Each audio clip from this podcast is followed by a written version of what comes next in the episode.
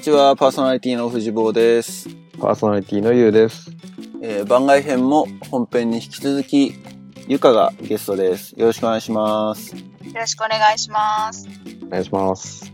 今もう5月なんだけど、去年俺がその、日本に一時帰国したタイミングで、ゆかも帰国してたんだよね。そうそう。日本にね。毎年帰ってるゆかは。年末に。そうだね。毎年帰ってる。そっか。俺がだから年末に毎年帰ってないから、たまたまちょうどその時、ね、帰るシーズンが重なって、で、千葉の忘年会、千葉のラボっ子の OBOG で忘年会やろうって話になって、何人ぐらい集まったあれ ?20 人ぐらいそうだね。20人ぐらい。家族入れて、だよね。家族入れて20人ぐらいかな。もっとか。家族入れたらもっとだろうね。うん。あ、ラボっ子だけで20人ぐらい そんないたいたいるかいるかいるかもね。確かに。いたような気がする。うん。そう、そこで、だから、もうそれこそ、マリゾーとかも来たんだけど、千葉っ子じゃないんだけど、もう千葉在住、10年以上千葉に住んでるから、つって、あの、マリゾーも来て、あとは、カレッジだと、みゆきとか、ゆりちゃんとか、あの、結構カレッジも多かったんだけど、そう、その時に、俺も海外組、ゆかも海外組で、それぞれ、まあある意味なゲスト的なポジションだったからってのもあって、いろんな人が、それぞれに話しかけてきたけど、結局あんまゆかと話をするチャンスがなかったんだよね。そうだね。うん。そう。で、このポッドキャストの話もなんか、ちょろっとしたけれど、まあチャンスあったらやろうね、ぐらいな感じで。ね。まあ、やっとそれが、あの、叶ったんだけれども、今回。うん。あの時になんか話したかったこと、話したかったことそうそうそなんか、日本語がおかしいな。 話したかったことがなんかあったって聞いたけど。う。そうそうそう。あのー、藤本も私と同じで、あの、海外で子供を育ててるっていう、そういう立場じゃないうん。で、まあ、ピアもそうなんだけど、継承語の方、どういうふうにしてるのかなって思って、それを聞きたかったの。け、継承語って、継承する、一子相伝とかの継承。そうそうそう、継承する言葉。だから、えっと、まあ私の場合だと、パパは韓国人だけれども、うん。ママは外国、日本から来たから、うん。その、ママ側の母語母国語、うん、をどう子供に継承するかって。藤坊の場合は、両方とも日本人だけれども、アメリカに今住んでいるから、その、母語である日本語をどう子供に継承するかっていう。あ、じゃあそれぞれ韓国、ゆかんちで言うところの日本語、うちで言う日本語が継承語になる。継承語と呼ぶわけだ。そうそうそう。その、継承語の概念の反対、対になるのが、現地語なんだ。ああ、そういうことね。そうだね。うん、うん、うん。だからうちは現地語が英語で、継承語が日本語。そうん。う。うちの場合はだから現地語ではなく、子供の、あー母語が二つになるってことになるのかなで、家では何で、何語で話してんの家族。えっとね、うちの子はパパと話すときには韓国語、私と話すときには日本語で話してる。おお。英語は登場しないんだ。英語は登場しない。あ、そうなんだ。英語はまあ、後々。うーん、あ、でも、そうか、そうか。学校で教育はされないのか、まだ。始まった。ん宇宙くん何年生今4年生だけど、始まった。4年生からかなあ、4年生から英語が始まるんだ。うん、始まった。まあでも今喋れるっていうレベルじゃないわけだよね。じゃあ、韓国語と日本語は両方ともネイティブな美ではある。そうだね。えっと、韓国語はもうネイティブ、100%ネイティブで、日本語は、話すのは、そうだな、小学校低学年レベルぐらいかな、語彙で言うと。でもそんな差はないね、4年生だったら。うん、そうだね。うん、語彙がちょっと足りないかな。うん。書くのは、今、えっとね、漢字をやらせてるんだけど、まだ2年生のレベルだね。うーん。うちはまだ Kinder だから、うん。日本で言ったらばこの4月から小学校1年生か。の学年なんだけど、うん。まあ日本語は普通に親、家の中でも喋ってるからネイティブなわけね。うんで、英語は、ネイティブの子に比べたらちょっと劣るかな。だから逆、宇宙区の逆かな、今、今の感じだと。ああ、なるほど。うん。一応その、このエリアって、そういう立場の人たちうん。親の国籍がアメリカじゃないとか、英語が母語の人たちじゃない人が多いから、学校に入るときに、イングリッシュスキルのアセスメントがあるのよ。うん。で、そこで、だから、家で何語で話してますかっていうのも最初に学校にエンロールするときに書かなきゃいけなくて、英語じゃない言葉を話している人の子供うん。が入るときには、その、まあ、テストってほどじゃないんだけど、スキルを見られるわけね。英語はどの程度その学校の授業に追いつけるレベルかどうかっていうのは少なくとも見られるわけよ。はあは先生の言ってることがわかるかとか。あ。うんうんうん。そういう子たちってのは、ネイティブの子たちが受けない、うんと、特殊な、特殊なってことじゃないけど、そういう専用の、なんだろうな、ESL みたいな感じのうん。プログラムが用意されていて、うーん。英語学習用のね。うん。で、それでだから、まあ今年1年、まだ半年しか終わってないけれども、途中途中でその彼の今のイングリッシュスキルはここですっていうのは通知表と一緒に来るわけね。うーんだ。からここは足りないからもうちょっと家で頑張ってくださいとかってのも言われるし、なるほど。うん。だからまあ発音とか、あと子供同士で話してる分には全然もうネイティブの子たちと対等にっていうか、普通に遊んでるわけよ。うんうんうん。だけど、その、もうちょっとアカデミックサイドなところで見たときに、ちょっとなんか例えば、そうだな、うちの子で言ったらば、あの、1から100までカウントしなさい。英語でね、もちろん。ってうん。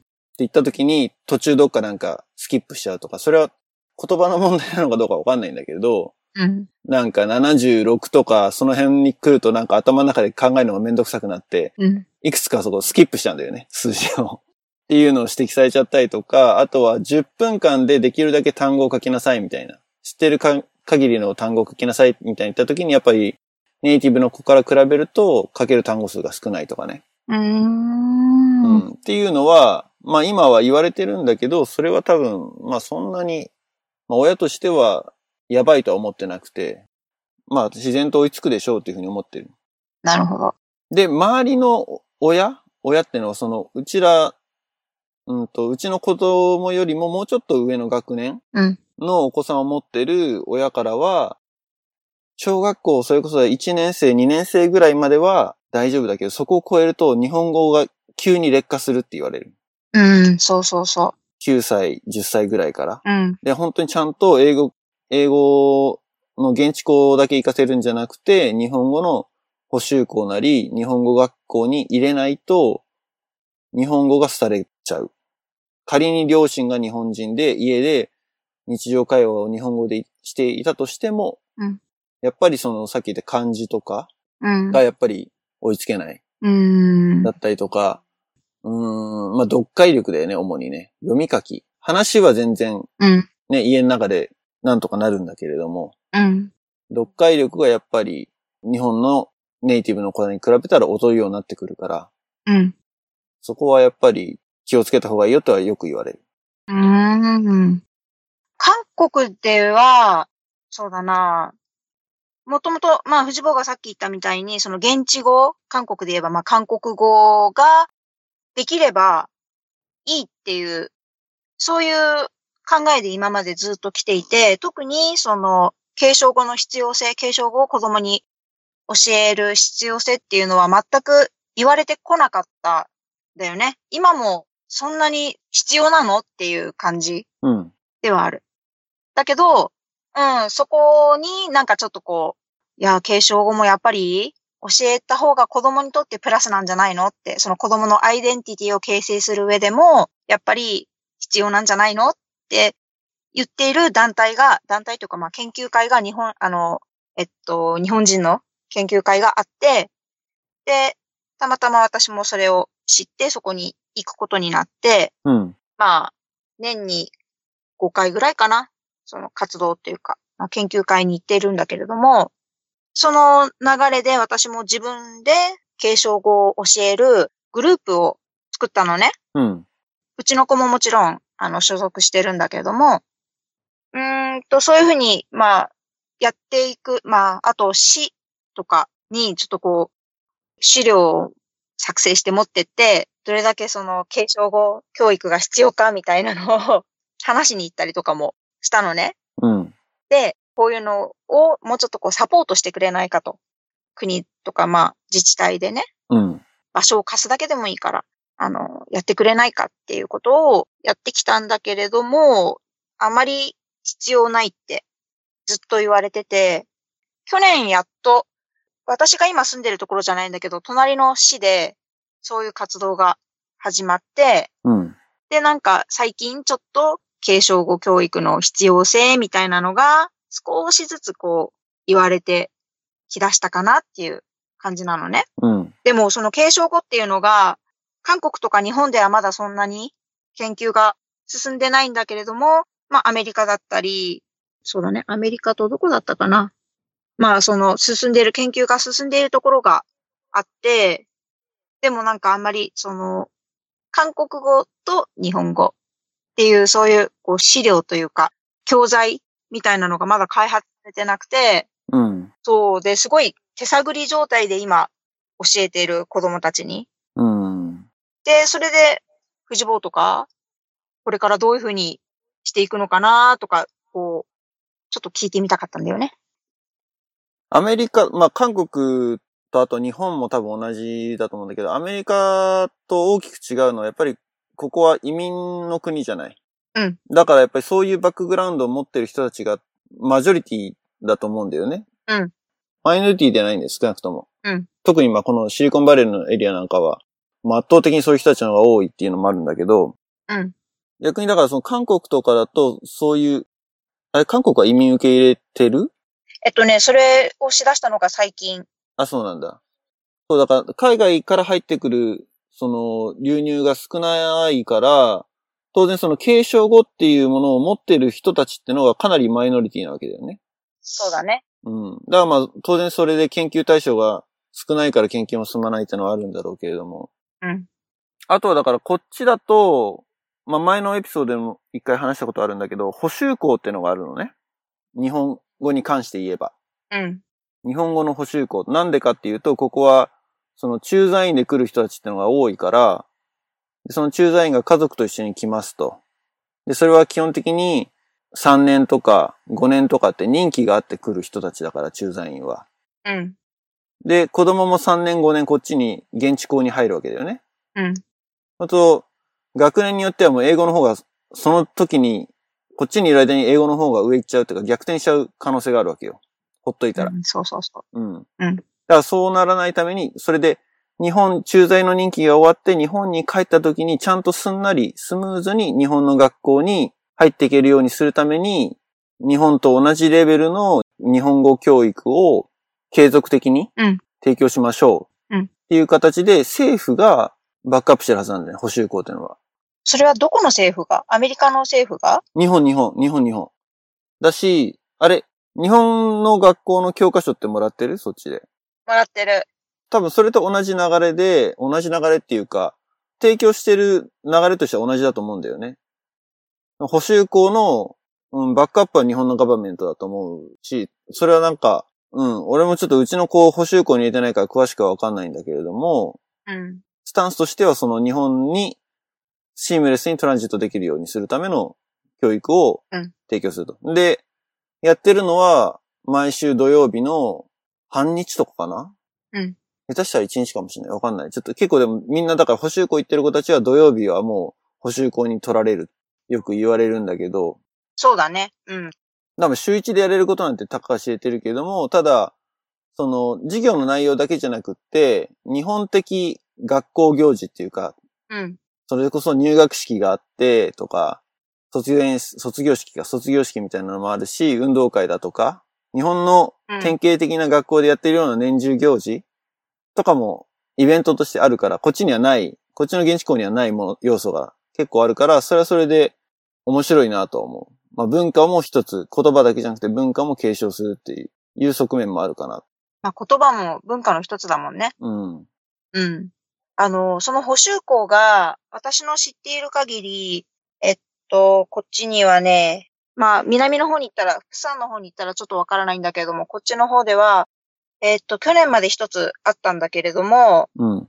で、それを作った人が、日本の政府の方に、その、ちょっと、ヘルプを求めたんだけれども、まあ、考え、前向きに考える、検討するという答えをもらったまま、特に何の融資もなしに、うん。ずっとその人が、まあ、経営をしてたんだけれども、やっぱりちょっと難しいんだよね。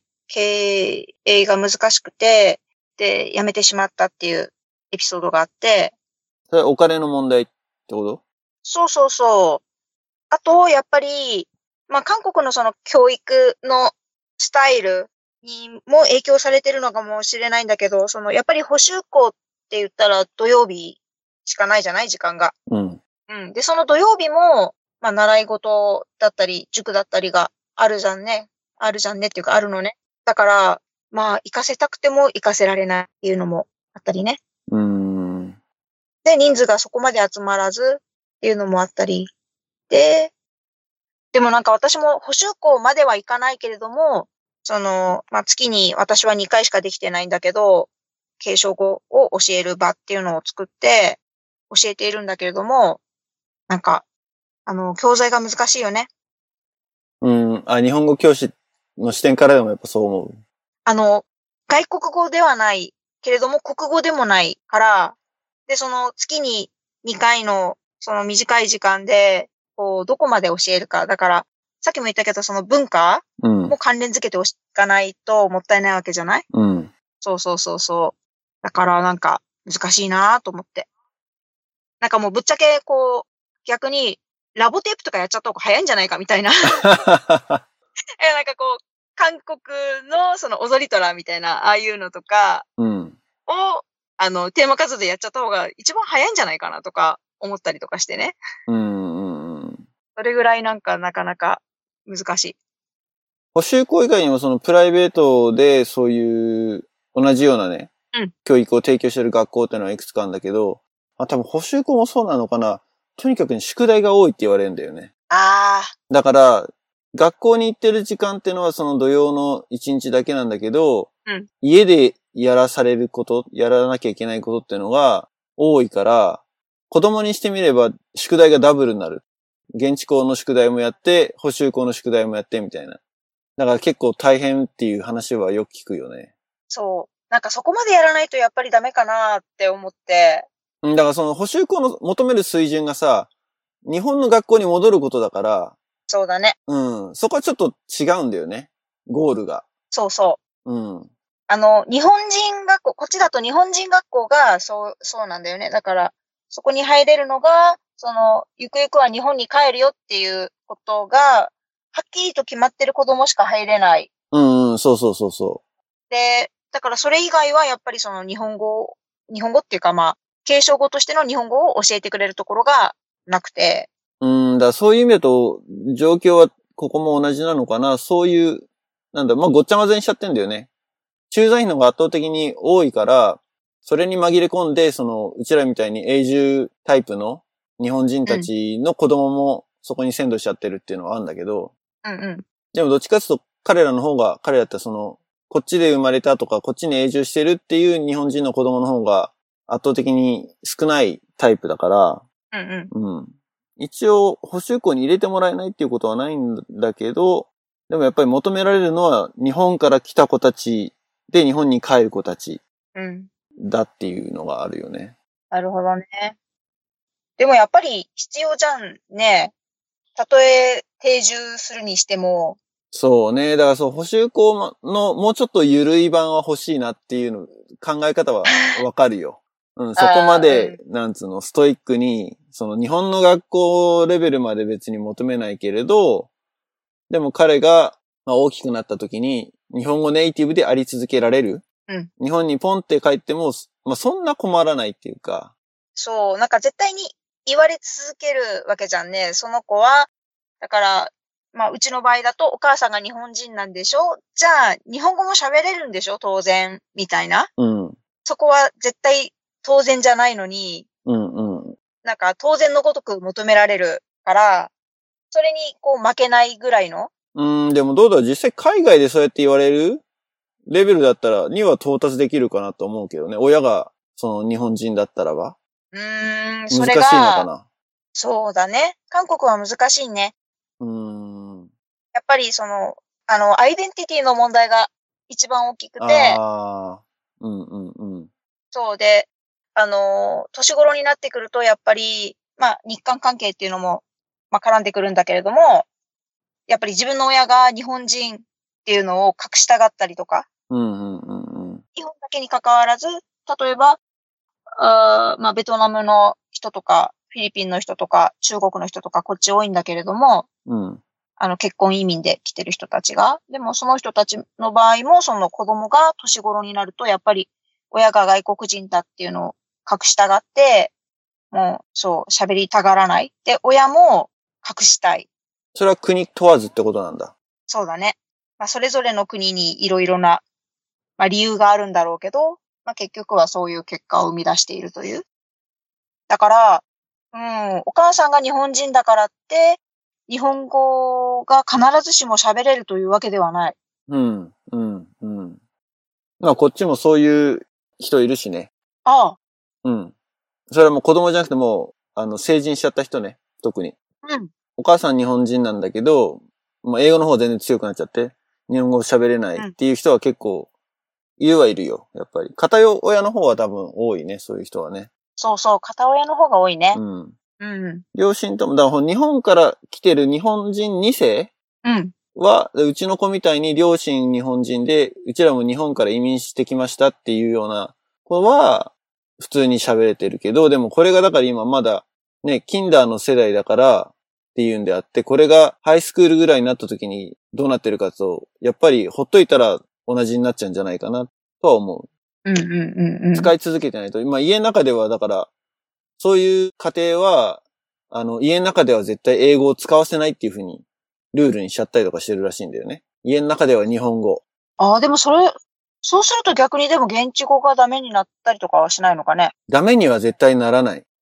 他の言語のを見てても、例えば中国人の同僚とかでも、両親中国人です。で、うんそういうふうに中国語もちゃんと、あの、同じように継承語として、うんマスターさせたいからって言って、家の中では英語は喋らないで中国語でやってるっていう家庭もあるわけよ。うーん、すごいね。うん。だけどそれで、それで、それはあくまで親との会話ってだけで、兄弟がいたりすると、兄弟同士は英語で喋り出しちゃうんだって。あ、そういうケースが多いわ、こっちでも。うん。うん。そうそう。だからそっちの方が簡単だから、英語で喋る方が楽だから。楽だからそう。だけど親は、ほら、兄弟は別にさ、お前日本語で喋ってないから俺答えないよとはならないわけじゃん。うん。あくまで親がそういう風に強制してるだけで、うん。英語で話しかけられてももう答えないわよっていう風に、日本語でちゃんと話しなさいっていう風に、うん。いうそういう教育のスタイルうん。をやってる人ってのはまあいるにはいるよね。他の言語でもね。なるほどね。ただそれがどれぐらい構想してるのかってのはわからないけれどそうだね。も。うちもだからその、継承後の教育団、教育団体というか、まあやってる団体の、その、時間は日本語で話しましょうって言ってるけれども、でもその時間が終わった後でわーってみんなで喋るときにはお互いに韓国語で喋ってたりとかするもんね。子供同士。うん。うんうんうん、うん。やっぱりそっちの方が楽だよね。そうね。そうそうそう。まあしょうがないといえばしょうがないんだけど。あとはだからどこをゴールに設定するかじゃない。やっぱりさっき言った補修校までのレベルではないわけじゃん。だけど、例えばその大きくなった時に、日本語ネイティブですって言える言えないの、そのじゃあ境界って何なんだろうって思うわけよ。そうだね。例えばじう。ゃあ、うんーんと、大学生になって、大学、日本の大学受けたいってなって、うんそのオプションがあるかどうかっていうのが一つの、うん。うーん、分かれ目かなとも思うんだけどね。うーん。でも、日本の大学に入るためには、当然、高校の勉強もしなきゃいけないわけじゃない日本語の。日本語で。うん。っていうと、やっぱり補修校が求めるのと同じかも、もしくはそれ以上のレベルがやっぱ要求されるのかなと、も思うし。確かにその、でも大学に入るときに何枠で入るかだよね。だから外国人留学生枠であ。ーそうか、そういうオプションがあるか。そうか、そうか、そうか。そうなんだよね。 ユウがすっかりだんまりしちゃったけれど。もう寝てるね。 起きてるよ。絶対寝てた。大月さん何かコメントはまあ、うちのね、家族も結構やっぱり現地語と継承語についてはよく、 すいません、話しません。 日本語です。はい。まあ、ただね、あの、想像はつく、あの、いとこがね、あの、やっぱり、お父さんの仕事の関係でドイツずっと行ってて、で、アメリカンスクール行ってて、で、こっち帰ってきたりとかしたけど、兄弟、あ、姉妹か。もう英語で喋ってたもんね。で、親との会話は日本語。で、長女の方が長かったから、長女はもう、英語がネイティブで、日本語たどたどしかったもん。うん。その子って自分は何人だと思ってんだろあ、日本人っていうのは当然。ただそのあーコミュニケーションとしての言語が、どれが一番楽かっていうとやっぱ英語。う。ああ。で、それはあとドはイツ語じゃないんだ。あえっとね、ドイツ語と、あえ、アメリカンスクールに通わせたから、だから、学校での会話は全部英語で、で、家では日本語で、でも現地語はドイツ語なわけだよね。現地語は一応ドイツ語だけど、ただ学校行って全部英語だから、ほとんど生活して、さっき言ったあの、床のお買い物じゃないけどさうん、たちょっとしたコミュニケーションはドイツ語かもしれないけど、基本のガチで何かを習ったりとか考えたりっていうのは英語でだったから、だから長女はそう。で、結局その帰ってきたのが中学で、下が小学校4年ぐらいだったのかなうん。で、もう上はそのままやっぱアメリカンスクールに行っちゃって、で、下の子は、えっと、日本の学校に入れて、下の方はだから、日本語をネイティブ。 ネイティブって言ったら怒られちゃうけど。うん。そうそうそうそう。ただもう両方駆使してるけどね。やっぱりまあ教育を何で受けたかっていうのは結構大きいんじゃないやっぱり考え方とか発想が全然やっぱり違うって言ってた。うーん、まあそうね。それはあるね。結論から考えたりとかさ、なんかロジカルにとかさ。それはでも逆にそれをプラスに活かしてるってことだよね。うん、今はやっぱり、あのー結構大学受験とかすごい苦労したらしいのね。あの、日本、あの、帰国子女枠じゃなかったから。ただ、あーもう変なし、外国語としての英語なんてもう超簡単だからさ、テストうん余裕じゃん。うん。だ他のなんかの教科を強みにすれば、まあ、入れるみたいなさ。なるほど。うん。で、今やっぱりもう外資系で働いて、まあ要するに海外とのね、本社とのやりとりとかはね、できるから、すごういん、働く上では、それを今度メリットにして、思う存分頑張ってるよね。そうそう。そういうレベルに持っていきたい。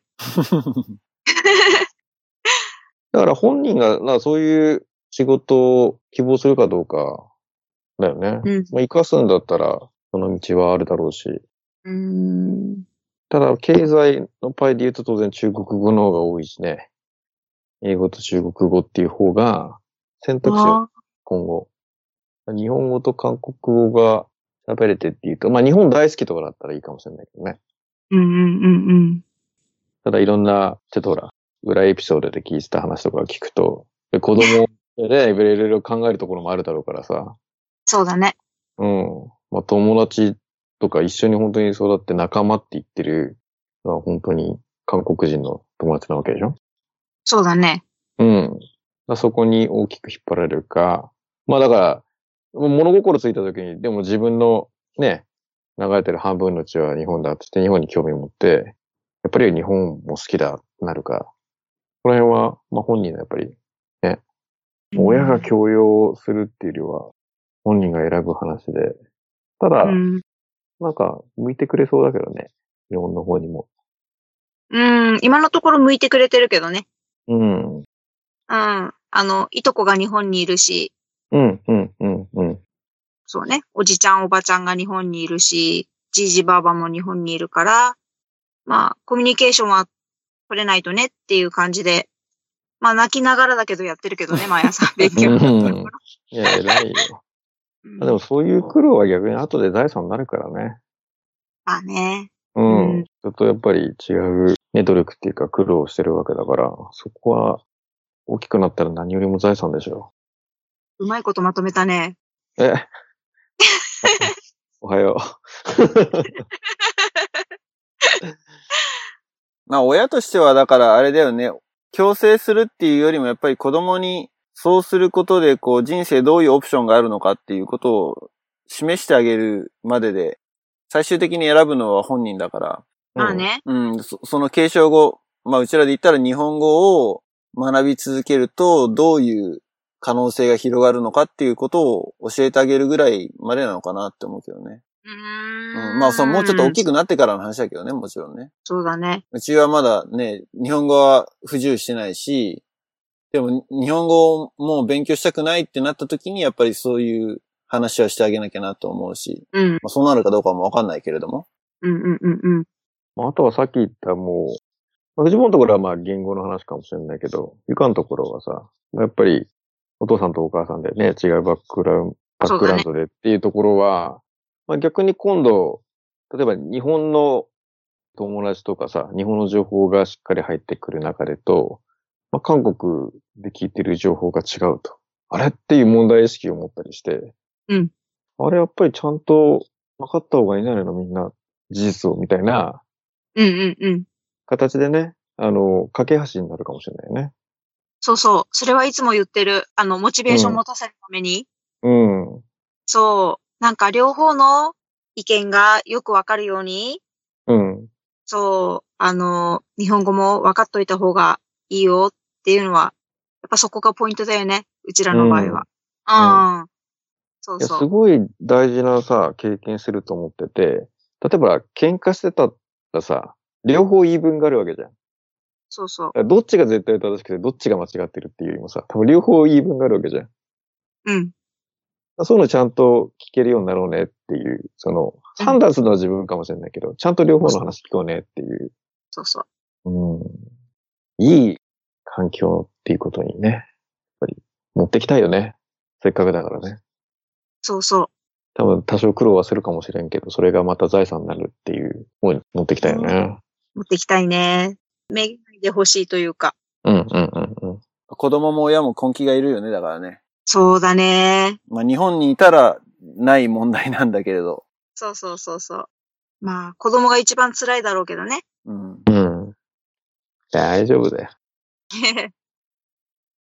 全然話題変わっちゃうけど、子供の習い事とかって、僕らも勉強、スポーツも結構盛んなのあ、スポーツも絶対させる。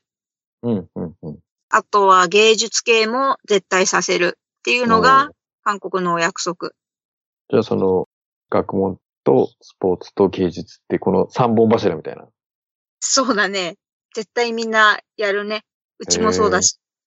え、スポーツは何テコンドーおー、テコンドーなんだ。へうえ。うちは空手だね。おうちょっと似てるね。似てるね。 似てるで ございます。え、わか芸んないちなみに芸芸術って芸術は、まあ、美術か音楽かみたいな。で、うちはピアノをさせてる。おー、なるほど。うん。あれ、ラボ、ラボはそれ さ、韓国ラボ、ね。だよね。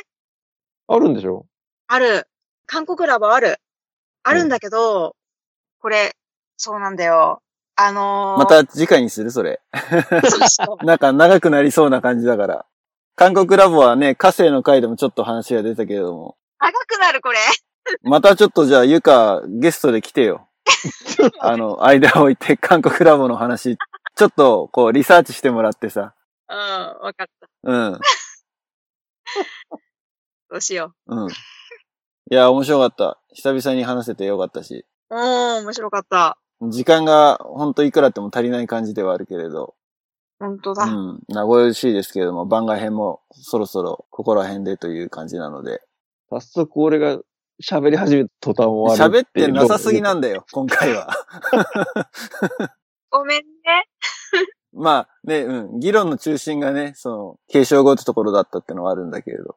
大月における継承語と現地語の何かなみたいな。だから面白いこと言おうと思ったんだけど思いうんつかな俺い、もそういう話になるかなってちょっと思ったんだけ ど、肩透かしだったね。 そうそうそう。大した落ちがない。大阪弁とかね、なんか方言とかあればいいんだけど、全然両方とも、 東京と横浜だからさ。それ大した役に立てずに。そうか。どうすんのよじゃあちょっと、韓国ラボ。ね。またじゃあ次回のネタに取っときましょう、じゃあそれはね。直近 直近うん。直近じゃないと思うけど、半年後ぐらいかな。半年も長えな。ローテーション、 ゲストのローテーション的に。いろいろほら、もう、先、このゲスト呼ぶってのが、ね、そんぐらい先まで、そ今ちょっと見えてる感はあるから。うか。アナザおードーンのゲストはもう、順番待ちですよ。 Facebook ページでいろいろやりとり始めたのは、意外といい、良かったのかもしれない。渡るとかも反応してくれたし。うん。うん。渡る港あたりはね。うん。ということで、じゃあ、えー、長い間ありがとうございました。えーゲストは、カレジメイト OG のゆかでした。バイバイ。バイバイ。